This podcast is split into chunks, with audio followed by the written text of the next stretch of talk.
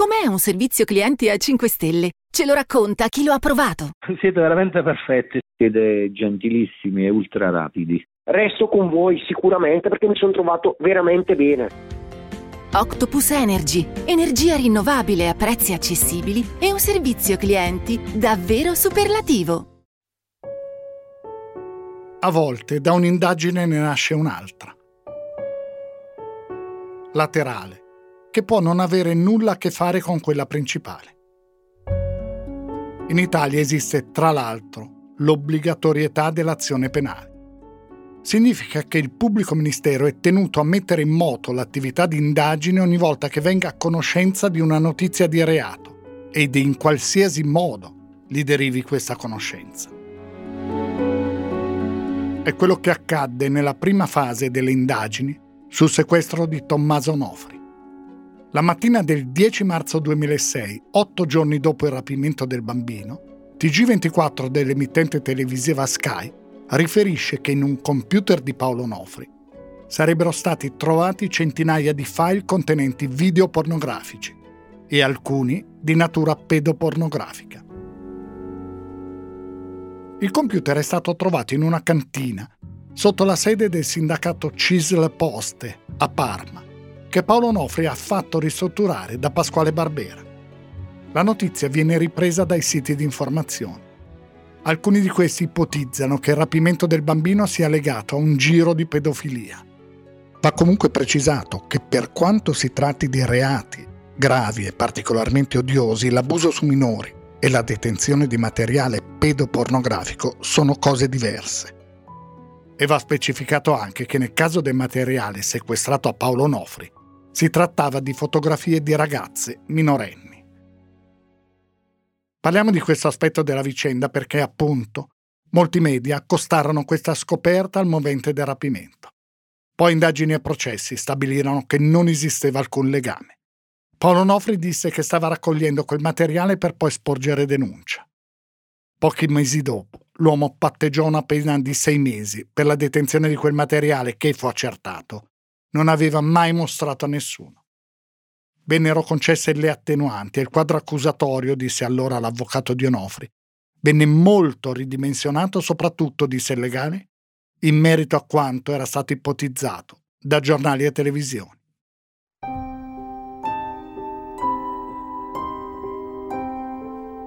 Ma questa storia ha una certa rilevanza perché anche gli inquirenti presero in considerazione l'ipotesi che in qualche modo il ritrovamento di quei file potesse avere un collegamento con il rapimento. Vennero sentiti i colleghi di lavoro di Onofri e vennero ascoltati due figli dell'uomo che esclusero qualsiasi atteggiamento ambiguo e sospetto da parte del padre. Era comunque una pista sulla quale si concentrarono gli inquirenti. Un'altra pista era quella cosiddetta del riciclaggio legata quindi al racconto di Barbera sull'esistenza di una banda di slavi proprietari di un'azienda petrolifera che si erano rivolti a lui e Mario Alessi per riciclare ingenti somme di denaro. Una considerazione però bisogna farla. È credibile che una organizzazione criminale che vende in nero barili di petrolio si rivolga a due personaggi improvvisati e incompetenti per riciclare una somma che, si disse, era circa di 70 milioni di dollari, talmente incompetenti due da riuscire ad aprire solo due conti correnti per mancanza di disponibilità.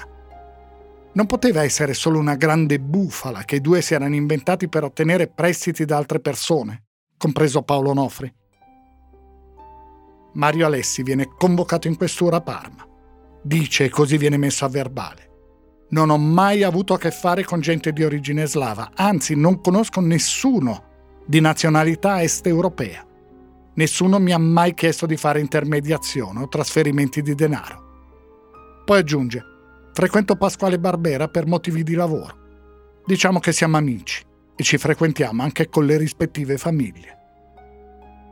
Viene convocato nuovamente Barbera, che dice al pubblico ministero queste frasi mi viene contestato che nelle precedenti dichiarazioni del 5 marzo 2006, all'ora 1.45, ho fatto riferimento al progetto di una operazione di riciclaggio coinvolgenti degli slavi, ma tenga conto che io in quella occasione sono stato picchiato, minacciato anche nei confronti dei miei familiari da parte di chi mi ha esaminato. Barbera quindi dice, nel corso della mia testimonianza, sono stato picchiato. Poi però conferma la storia della banda di slavi e dice che ne ha parlato con Paolo Nofri perché in quanto direttore delle poste poteva dargli un consiglio. Ripete di essere stato minacciato dagli slavi, sempre attraverso Mario Alessi perché lui quella banda non l'ha mai incontrata. Era solo Mario a riferirgli tutto. E dice che dopo le sue prime dichiarazioni agli inquirenti si era incontrato con Alessi a casa sua, ma avevano soprattutto parlato del rapimento del bambino, di cui parlavano tutti i giornali. C'è qualcosa in tutta la storia che non torna, o che perlomeno non è chiara. Barbera dice era Alessi a tenere i rapporti con gli slavi. Alessi nega. Mai visti o sentiti, anzi, mai conosciuto nessuno slavo. Viene di nuovo sentito. Per me non esiste, non è mai esistita tutta la vicenda. Il mio coinvolgimento è zero, è una buffonata. Non sono mai stato minacciato da nessuno, dice. C'è un modo per capire. Alessia e Barbera vengono messi a confronto, ma ognuno ripete la sua versione opposta. Barbera conferma la sua storia. Alessi dice le cose opposte. Poi viene richiamato anche Paolo Nofri. Il colloquio con l'inquirente è pesante, teso. Lui ammette di essere stato contattato da Barbera per un affare poco chiaro e molto vago e di avergli prestato in due mesi circa 2.000 euro per aprire conti correnti. I pubblici ministeri gli chiedono espressamente che cosa sappia del rapimento di suo figlio. Lui risponde: Non so dove sia il bambino, non so chi possa averlo preso. Non ho dato incarico a qualcuno di trattare con i rapitori. Non ci sono richieste estorsive in corso. E io non ho una lira. Il 7 marzo torna in questura anche Paola Pellinghelli. Mentre sta uscendo, incontra Mario Alessi lo vede camminare e si blocca.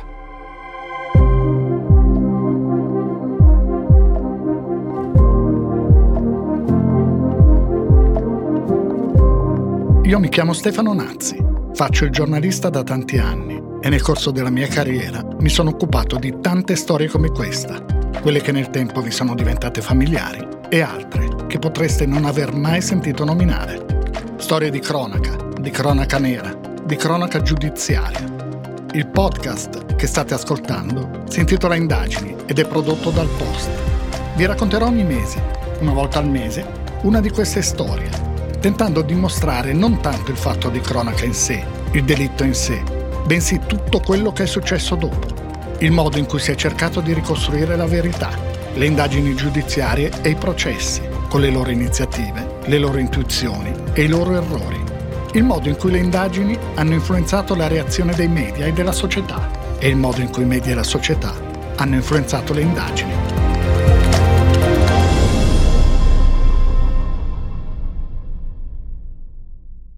Siamo a metà marzo. Tommaso Onofre è stato rapito da 15 giorni. Non c'è stata alcuna richiesta di riscatto, silenzio totale. È una storia che continua a sembrare senza senso senza nessuna spiegazione logica apparente. Si indaga ovviamente anche negli ambienti della malavita locale, ma senza nessun risultato. Anzi, dal mondo carcerario si fa sapere che anche i detenuti appartenenti al mondo criminale stanno cercando di capire chi abbia preso il bambino e, nel caso, faranno filtrare le informazioni. Lo stesso sta accadendo fuori dal carcere. Persone legate proprio alla criminalità fanno domande in qualche modo tentano di sapere se c'è qualcuno che sappia qualcosa di quel rapimento. Da parte degli inquirenti c'è stata, in una fase, una notevole attenzione nei confronti del padre di Tommaso. Dice l'avvocato Stefano Catellani, autore del libro Il piccolo Tommy, La verità negli atti di indagini, intercettazioni, depistaggi, testimonianze. Ma una vera e propria indagine sul fatto che lui fosse legato al sequestro del figlio non c'è mai stata, nel senso se non in quei primi attimi, cioè è chiaro che quando avviene un sequestro in un modo così anomalo, paradossalmente anomalo, come è successo nel caso di Tommy, gli inquirenti in un primo momento hanno per forza pensato che i familiari vi fossero coinvolti in qualche modo. È strano di per sé che qualcuno pensi di sottrarre un bambino di 18 mesi e poterlo gestire in qualche modo se mm, soprattutto non è un parente o un, un conoscente con il quale lo stesso bambino ha avuto a che fare. Quindi eh, in un primo momento anche ricordo che la stessa mamma, la Paola Pellinghelli, fu eh, interrogata, mm, non è un vero e proprio interrogatorio, interrogatorio comunque sentita, ecco, diciamo, eh, in questura in maniera anche molto pressante perché si cercava di capire cosa potesse essere effettivamente successo quella sera in quella, in quella casa. Chiarito questo aspetto in cui i genitori ovviamente erano estranei anche perché diciamo quello che poteva aver eh, destato un sospetto anche nell'immediato agli inquirenti era il fatto che Paolo Nofri si era anche liberato subito, quindi magari da lì si pensava come mai quest'uomo si è liberato immediatamente, ha potuto dare l'allarme 7-8 minuti neanche dopo, cose di questo genere che al momento sa quando le cose gli inquirenti non sanno come sono avvenute, devono indagare a 360 gradi, è inevitabile. E su due nomi che si concentrano soprattutto le indagini. Sono due persone coinvolte nei lavori di ristrutturazione del casale degli Onofri. Uno è Pasquale Barbera, l'altro è Mario Alessi. I loro telefoni vengono intercettati. Il 12 marzo i carabinieri che sorvegliano Alessi lo vedono fuori dalla sua abitazione che sta bruciando qualcosa. Intervengono. Lui dice che si tratta di un fazzoletto di carta. Viene di nuovo convocato in questura gli viene chiesto di fornire un alibi per la sera del 2 marzo. Alessi si affanna a dare spiegazioni, anche confuse. Dice che quella sera aveva un appuntamento con un certo Ahmed, un operaio edile. In realtà, scoprono gli inquirenti, quell'operaio non aveva nessun appuntamento con Alessi. Poi c'è altro. Paola Pellinghelli è convinta di aver riconosciuto la camminata di Alessi. L'ha incontrato in questura. Ecco cosa raccontò la donna nel documentario Delitti di Sky. È passato dritto e non mi ha degnato di uno sguardo. Il mio pensiero è stato: ma pensa a te, è stato a casa mia tanto e non mi degna neanche di uno sguardo sapendo quello che mi è successo. E di lì mi è caduto l'occhio su, sulle gambe e lì veramente sono, sono partiti in quattro, cioè c'è stata proprio questa forza che che non riuscivo a, a, contenere e mi sono aggrappata a tutti i poliziotti che, che giravano dicendomi io voglio rivedere quelle gambe, io voglio rivedere quelle gambe, quelle gambe sono quelle che sono entrate in casa mia.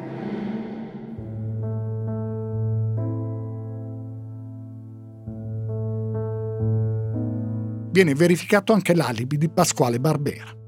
La sera del 2 marzo, giorno del rapimento di Tommaso Nofri, avrebbe dovuto partecipare a una delle tre adunanze settimanali dei testimoni di Geova, di cui lui e la sua famiglia sono membri.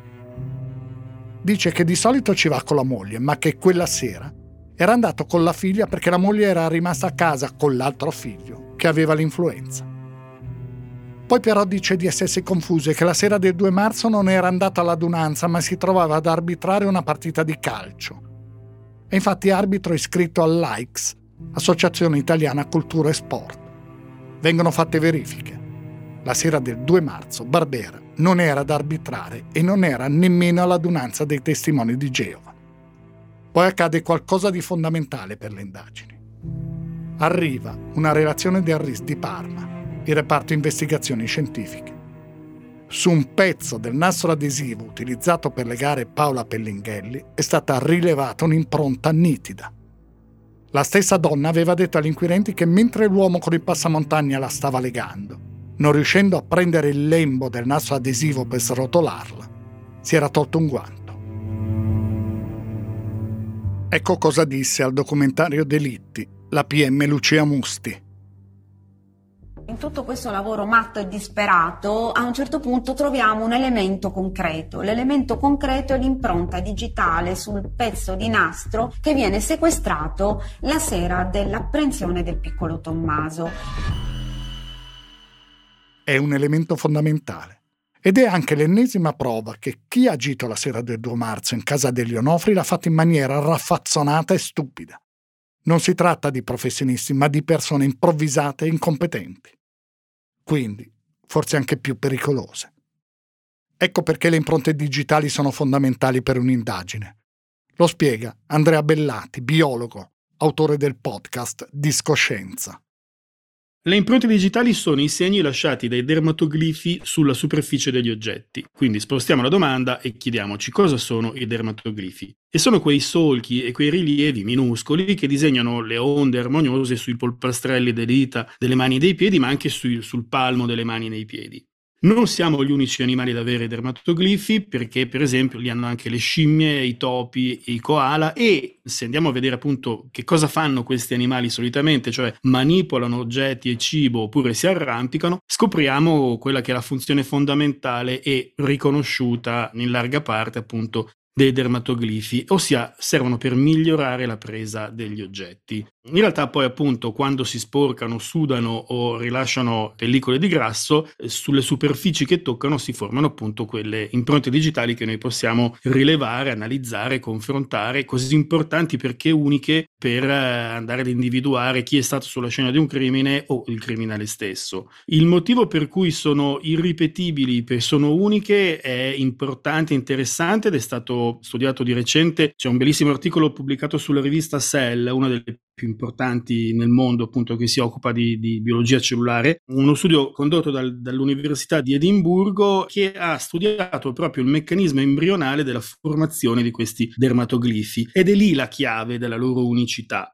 perché in pratica pensa che il, il, meccanismo in sé fu ipotizzato per la prima volta da eh, Alan Turing, quindi il, il, grande matematico britannico, nonché filosofo, noto per aver decifrato Enigma, no? la, la, macchina infernale che nascondeva i messaggi militari dei tedeschi e che per questo contribuì alla risoluzione del secondo conflitto mondiale. Ecco, Turing ipotizzò questi meccanismi che in biologia si traducono in motivi ricorrenti, che possono essere per esempio le macchie dei leopardi o le strisce delle zebre o delle tigri. E negli umani, e non solo, questi appunto le, le, i dermatoglifi. Quindi in pratica ci sono delle proteine antagoniste eh, durante la formazione della persona, del feto. Ehm, I dermatoglifi si formano a partire dalla decima settimana di gestazione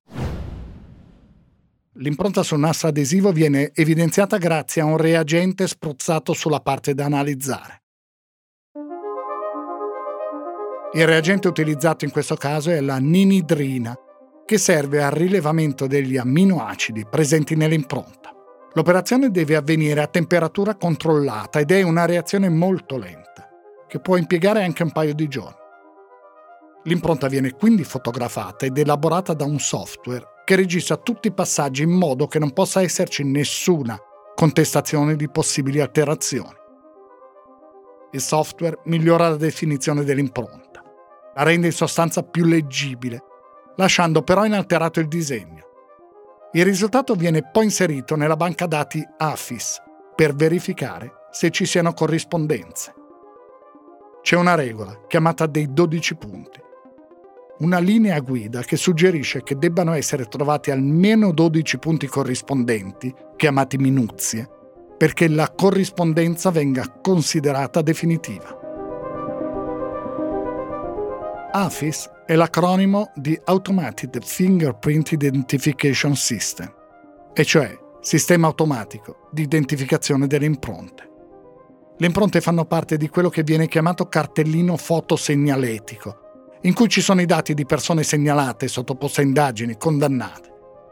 In Italia sono stati redatti e sono conservati presso la Direzione Centrale Anticrimine della Polizia di Stato circa 20 milioni di cartellini. L'impronta sul naso adesivo ha una corrispondenza nell'AFIS. Appartiene a Salvatore Raimondi, 34 anni, con qualche precedente penale. Anche lui fa saltuariamente il muratore. Gli inquirenti devono stabilire se esistono collegamenti tra Raimondi e le altre persone su cui è posta l'attenzione, in particolare Mario Alessi. Le utenze telefoniche intestate a Raimondi vengono intercettate, ma senza nessun risultato. Però si scopre che in passato Raimondi ha utilizzato anche altre utenze, non intestate a lui, ma ad altre persone. Vengono messe sotto controllo anche queste. Raimondi usa utenze telefoniche diverse che gli sono state fornite dal titolare di un esercizio commerciale per la vendita di telefonia che, secondo un rapporto dei carabinieri, fornisce schede con nomi fittizi a terzi per commissione di delitti. In particolare, tra l'utenza ufficiale di Raimondi e una di queste utenze ci sarebbero stati contatti sia nel giorno del sequestro sia nei giorni successivi scrivono i carabinieri. Si ritiene che l'utenza medesima possa essere ragionevolmente utilizzata dal complice di Raimondi. E il complice di Raimondi sarebbe, secondo gli inquirenti, Mario Alessi. Vale la pena ora di capire bene chi sia Mario Alessi. Anche lui è pregiudicato e per un reato odioso e grave, avvenuto quando ancora viveva in Sicilia. Nell'estate del 2000, insieme a un'altra persona, aveva aggredito una coppia che si era appartata nelle campagne di San Biagio Platani, in provincia di Agrigento. I due erano stati rapinati, picchiati. Poi il ragazzo era stato legato a un albero e la ragazza era stata stuprata. Il ragazzo era stato costretto legato ad assistere alla violenza. Uno dei due criminali aveva poi contattato la ragazza nei giorni successivi, chiedendole un incontro. Lei aveva avvertito i carabinieri e aveva finto di accettare l'incontro al quale non si era presentato nessuno. Era stata però individuata l'utenza telefonica della persona che aveva telefonato. È così che la polizia aveva individuato Alessi. La prova definitiva era stata la comparazione del DNA di Mario Alessi con le tracce biologiche lasciate durante la violenza i giudici che processarono Alessi nelle motivazioni della sentenza parlarono di un soggetto con spiccate caratteristiche criminali. Dice Matilde Perego, studentessa di criminologia all'University of Bath, nel Regno Unito. Nell'ordinanza che era stata emessa dal magistrato Walter Carlisi quando fu condannato nel 2003, veniva denotata appunto, e cito, una personalità violenta e un concretissimo pericolo di reiterazione. Potrebbe essere quindi classificato come uno stupratore impulsivo, aggressivo, antisociale o comunque uno stupratore sadico che canalizza la sua aggressività per mezzo del sesso. Quindi è un criminale disorganizzato perché non presenta un comportamento ossessivo-compulsivo che è invece tipico dei criminali organizzati.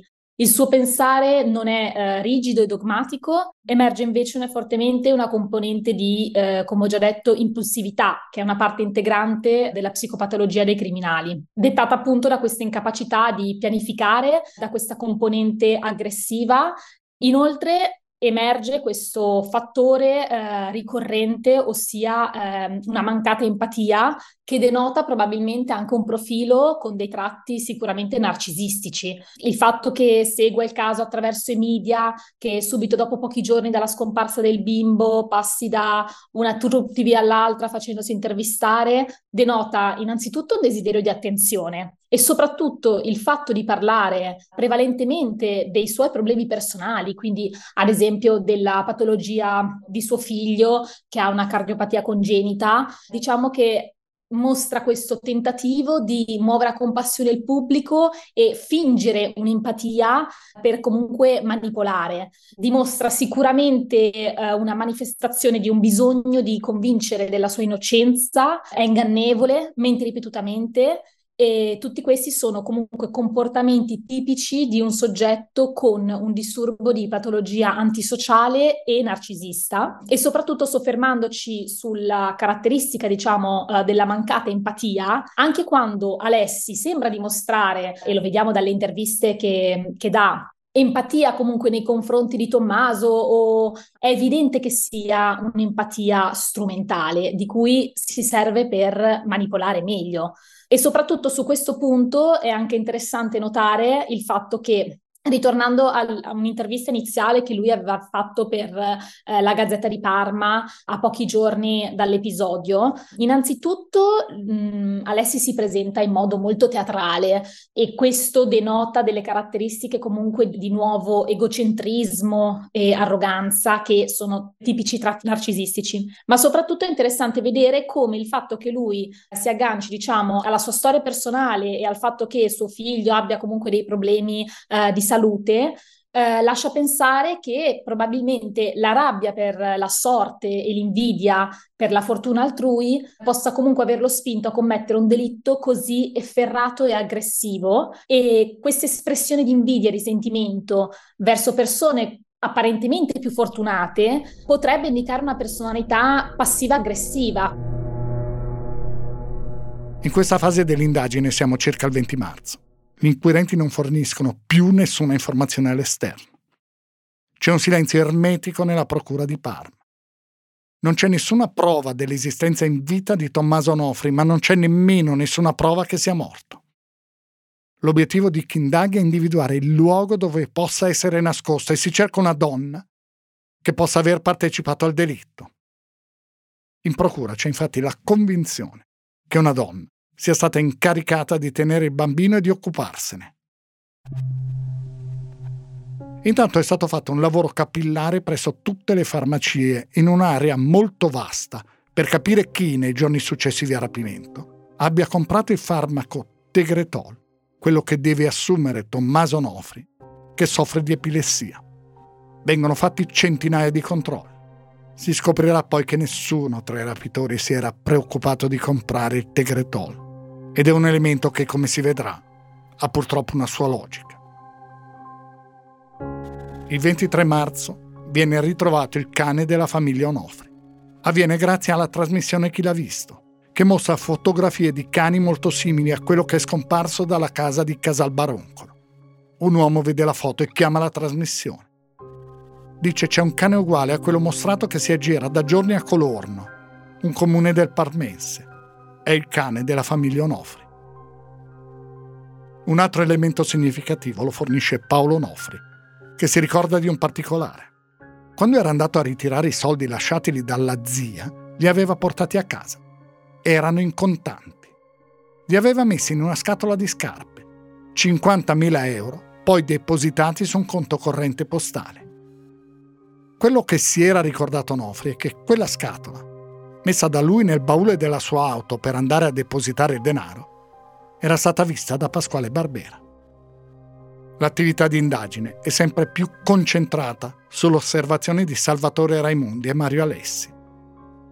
Viene intercettata la telefonata tra la mamma di Raimondi e la figlia. In quel momento una televisione locale sta trasmettendo un servizio su sequestro.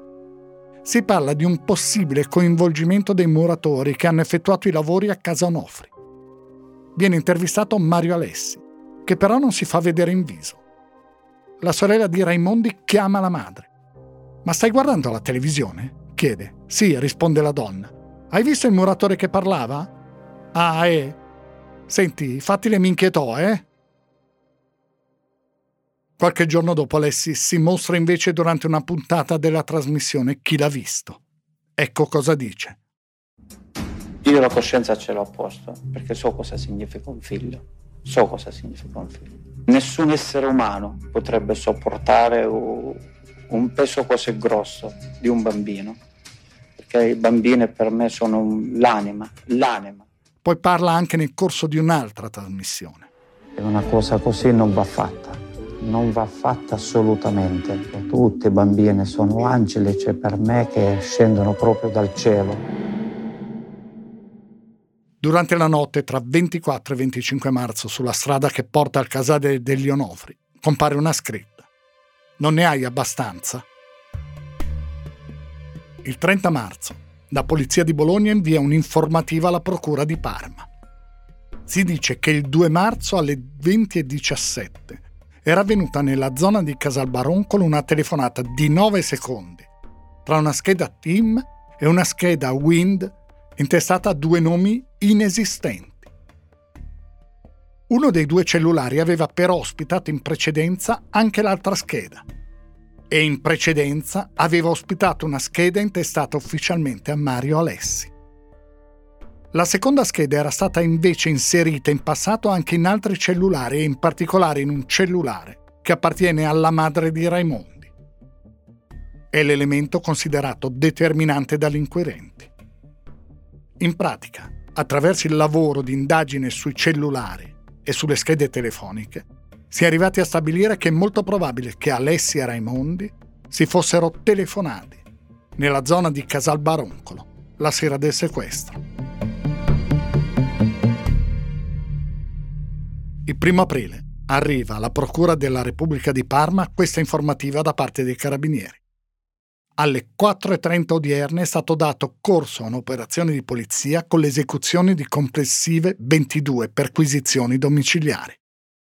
Quella stessa mattina vengono fermati a Parma Mario Alessi, Antonella Conserva, Pasquale Barbera e Salvatore Raimondi.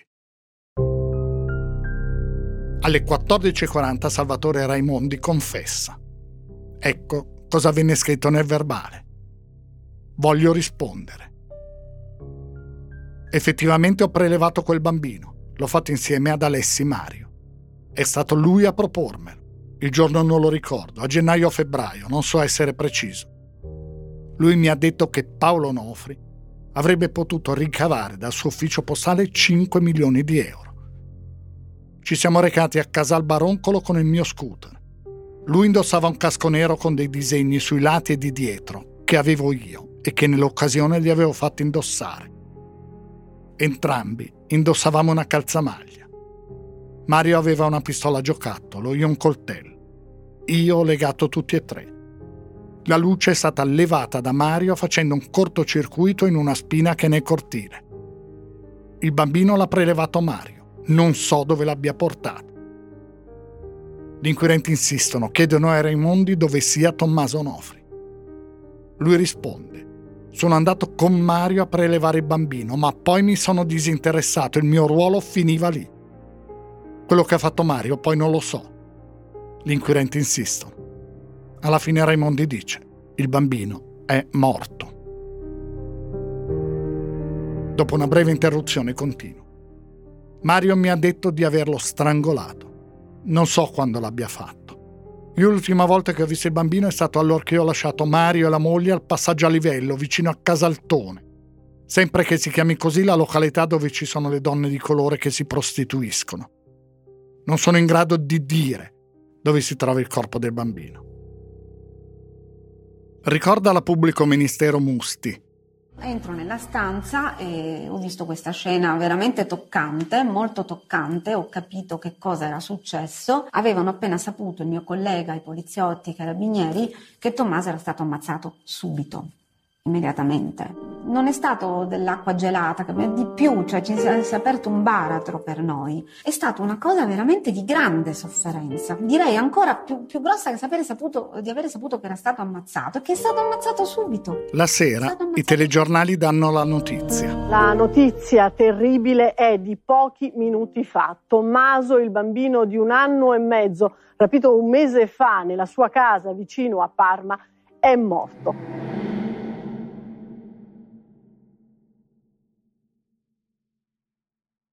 I genitori di Tommaso Nofri apprendono la notizia dal telegiornale. Pochi minuti dopo arriva da loro la pubblico ministero Musti. Loro però hanno già saputo.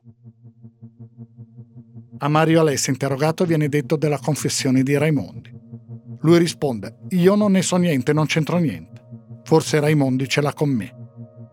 Anche Antonella Conserva nega tutto. Le resistenze durano poco.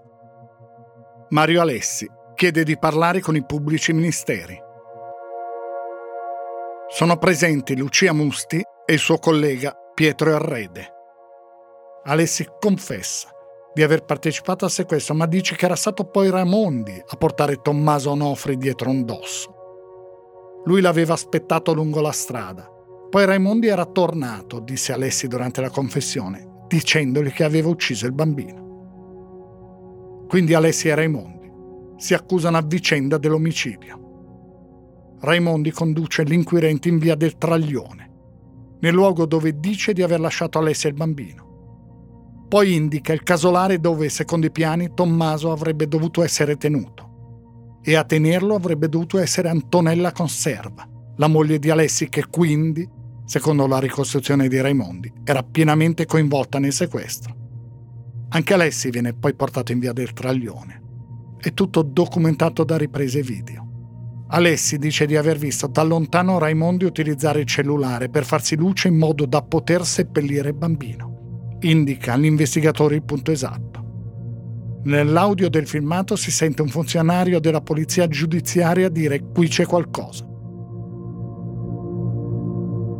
Il corpo di Tommaso Nofri viene trovato. E qui ci fermiamo, non diremo altro del ritrovamento né dei risultati dell'autopsia. C'è un elemento, ed è sufficiente. Tommaso Onofri è stato ucciso, ed è stato ucciso subito dopo essere stato sequestrato, nemmeno un'ora dopo. Resta da capire chi abbia materialmente commesso l'omicidio, anche se in un caso come questo le responsabilità sono comunque di entrambi gli esecutori del rapimento. Per la ricostruzione di ciò che avvenne va però ricordato che è stato Mario Alessi a indicare il luogo dove si trovava Tommaso. Era lui a sapere dov'era il corpo. Dice l'avvocato Catellani. Se sai dov'è il, il corpo del piccolo Tommaso, sei presente al momento dell'omicidio, c'è poco da dire da fare. Poi nel nostro ordinamento non scordiamoci che eh, il sequestro di persona a scopo di estorsione come ipotesi aggravata prevede appunto la morte del, del sequestrato come evento eh, nel suo caso era contestato come evento voluto, ma in ogni caso il fatto di partecipare tutto ad un sequestro e far morire il sequestrato di per sé ha pochissima importanza poi materialmente chi ha dato il colpo finale eh, sul, sul, sequestrato e l'ha fatto morire. Eh, quindi anche tutta questa difesa a spada tratta che è stata fatta da Alessi, materialmente non l'ho ucciso io, non l'ho ucciso io, ma se eri lì, eri presente, l'avevi sequestrato cinque minuti prima ed eri presente al momento in cui comunque il bambino veniva eh, soppresso, eh, hai comunque la pena massima dell'ergastolo davanti, cioè non hai nient'altro da sperare, ecco. Ma qual era l'obiettivo? Cosa volevano ottenere? Dice Massimiliano Frassi, presidente dell'associazione Prometeo, che sulla storia della famiglia Onofri ha scritto il libro Ho conosciuto un angelo e, e questo resta il grande punto interrogativo, il perché. Cioè perché a un certo punto degli operai che conoscevano questa famiglia perché avevano lavorato in casa giungono a fare un reato di quel tipo. La prima supposizione era legata ad alcuni episodi che insomma è inutile stare qua a ricordare, era sicuramente quella più, più ovvia e che ci, fosse, ci, ci volesse essere poi la richiesta di un, di un riscatto e quindi pensare agli Onofri, non come una normale famiglia, ma una famiglia benestante e quindi eh, appunto chiedere un riscatto. Però in realtà se, se, se, parti con questo presupposto devi avere anche un luogo dove tenere quel bambino, devi organizzarti per tenere quel bambino, che è un bambino piccolo, quindi va gestito in un, mo- in un certo modo, va accolto, devi avere una casa, del cibo adeguato alla sua età e quant'altro. Tutto questo non c'era si trovò una sorta di baracca che poi alcuni di loro avevano indicato come possibile posto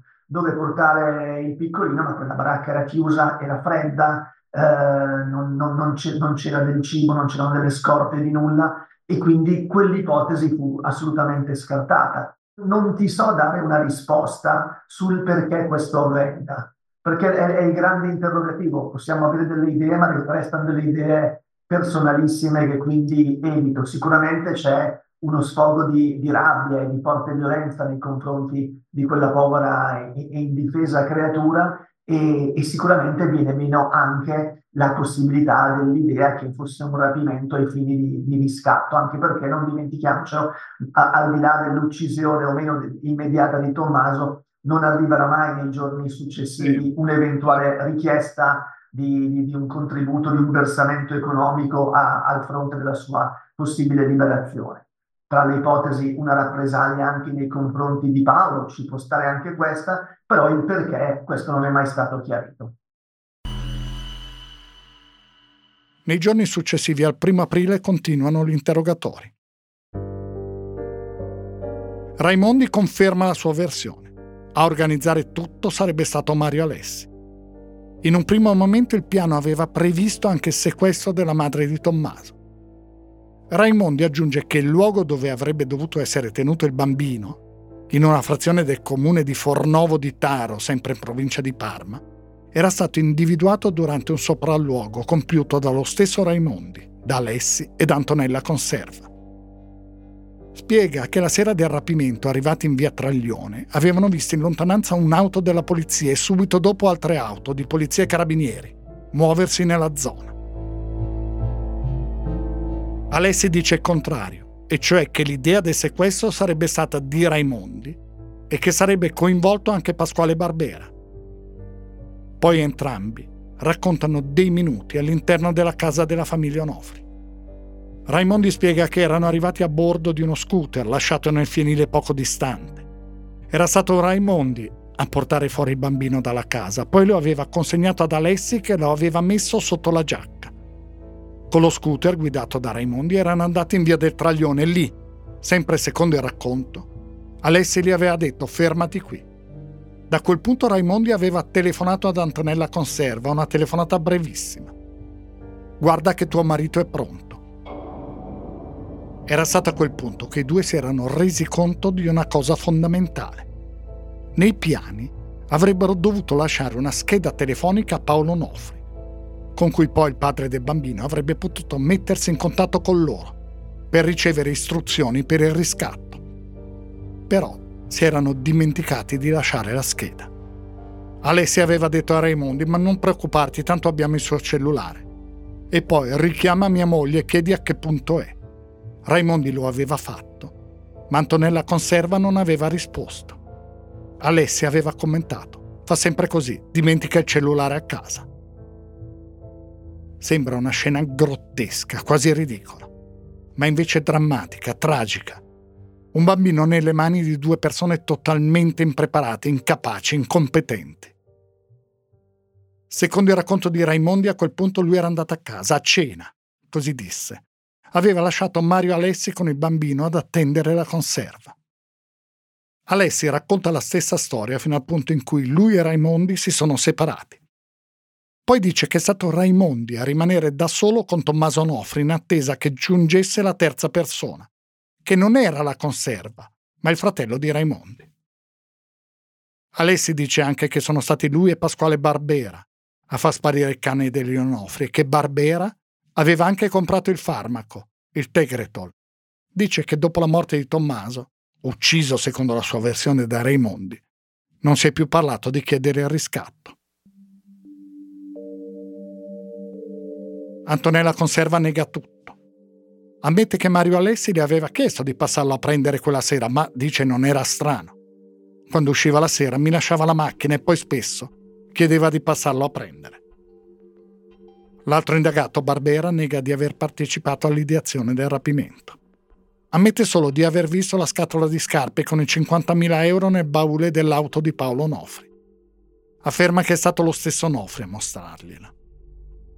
Il 6 marzo 2007, davanti al giudice dell'udienza preliminare, Barbera e Raimondi chiedono il rito abbreviato. Alessia e Conserva invece saranno processati secondo il rito ordinario. Antonella Conserva dà una intervista a un giornale locale. Dice che lei non c'entra nulla e che crede a suo marito. Non penso sarebbe stato capace di uccidere un bambino. Nel processo con il rito abbreviato, la pubblico ministero Lucia Musti chiede 20 anni di carcere per Raimondi e 13 per Barbera, dice la PM parlando di Raimondi. La confessione, il comportamento attivo nel far trovare i luoghi dove ha bruciato le cose utilizzate, il riconoscimento della cascina dove custodire il bambino, sono elementi oggettivi che da soli non valgono a motivare le attenuanti generiche. Il fatto è gravissimo, così come la sua responsabilità nella scelta dell'ostaggio.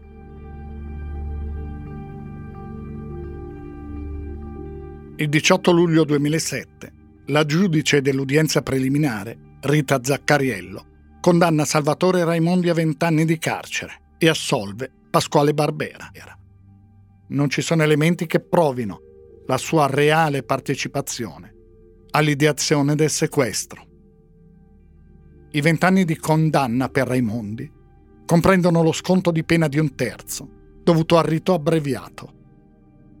In appello e poi in Corte di Cassazione la condanna e la soluzione vengono confermate. Alla prima udienza del processo ad Alessia e Conserva c'è inizialmente un grande caos in aula, con decine di giornalisti e telecamere. Il presidente della Corte urla. Un po' di dignità, questa è un'aula, tutti fuori. Il processo di primo grado si chiude il 28 maggio 2008. Mario Alessi viene condannato all'ergastolo. Antonella conserva 30 anni di carcere. L'ergastolo per Alessi viene confermato sia dal processo d'appello sia dalla Corte di Cassazione, mentre quest'ultima chiede per la conserva un nuovo processo d'appello. Nelle motivazioni della sentenza contro la conserva mancano, secondo la Cassazione, i punti imprescindibili per la formazione di una motivazione completa e dotata della necessaria struttura logica. Nel nuovo processo d'appello, Antonella Conserva viene condannata a 24 anni di reclusione, pena poi confermata definitivamente da un'altra sezione della Corte di Cassazione. Restano alcune domande qual era il vero scopo dei sequestratori e perché Tommaso Onofri è stato assassinato. Mario Alessi, non ammettendo mai di essere stato l'esecutore dell'omicidio, non ha quindi mai nemmeno spiegato perché lo abbia fatto. La tesi, forse più logica e convincente, è che lui non si aspettasse l'arrivo in zona della polizia in così breve tempo e che quindi abbia pensato di non potersi muovere in sicurezza per portare il bambino fino al luogo scelto per tenerlo segregato ma è solo un'ipotesi. Dice l'avvocato Cattellani. Di incapaci anche a commettere certi tipi di delitti. Un sequestro eh, di persona in senso generale è, è, una cosa complicatissima da organizzare, purtroppo in Italia ne abbiamo avuti tanti esempi, ma eh, erano certamente personaggi molto meglio organizzati e, e delinquenti anche di un certo spessore. Qua eravamo davanti a degli improvvisati che pensavano di far soldi nell'immediato, però che hanno commesso nello stesso momento del sequestro tutta quella serie di errori che, ripeto, quello della scheda telefonica, che sono stati anche fatali, perché probabilmente forse se i genitori avessero trovato la scheda telefonica e gli fosse stato detto contattateci con questa scheda telefonica, probabilmente, cioè, non so, ragionando da genitore, uno dice sì, aspetta, provo un attimo a sentire questi sequestratori, poi do l'allarme, poi vedo, poi capisco, eh, probabilmente forse, forse le cose sarebbero andate in modo diverso, ma siamo nel campo delle ipotesi, è chiaro. L'avevamo detto all'inizio, ci sono storie più difficili da raccontare e più difficili da ascoltare. Disse al termine del processo Paola Pellinghelli. Io non provo odio nei confronti di queste persone perché grazie a Dio non conosco questo sentimento. Però Vigliacchi sì, perché se la sono presa con una persona che non poteva difendersi. Non se la sono presa con un loro pari. Paolo Nofri è morto nel gennaio del 2014. Aveva avuto un infarto l'11 agosto 2008. Non si era mai ripreso. Quando arrivarono in carcere, Salvatore Raimondi e Mario Alessi dovettero essere messi in reparti protetti. Gli altri detenuti avevano tentato di aggredirli. Giurarono di fargliela pagare. I bambini non si toccano, urlavano. Antonella Conserva ha usufruito di alcuni permessi, previsti dai benefici di legge in caso di buona condotta, per uscire dal carcere alcuni giorni, per poi farvi ritorno. Paola Pellinghelli ha detto solo incommentabile. Ultimamente sui quotidiani si è parlato di possibili benefici di legge anche per Mario Alessi e della possibilità che possa essere ammesso al lavoro esterno o comunque usufruire di permessi. La notizia, non confermata, ha comunque acceso discussioni e polemiche. Tommaso Onofri, oggi, avrebbe 19 anni.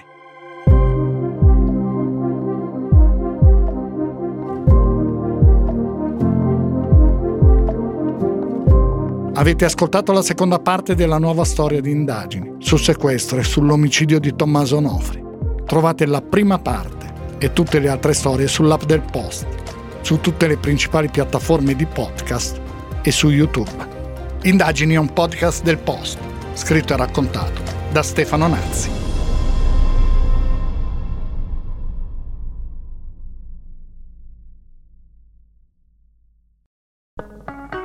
Morning, cioè il podcast che faccio ogni mattina per il post, si potrà ascoltare gratis senza abbonamento dal 10 al 19 maggio. Partiamo dall'inizio. Sono Francesco Costa, sono il vice direttore del post. Ogni mattina da ormai tre anni mi sveglio presto per leggere tutti i giornali e poi raccontarli dentro Morning e non solo, insieme alle notizie, alle cose più importanti, alle cose da sapere, cerco di raccontarvi da giornalista anche un po' di dietro le quinte dentro Morning, dei giornali, dei meccanismi che fanno l'informazione.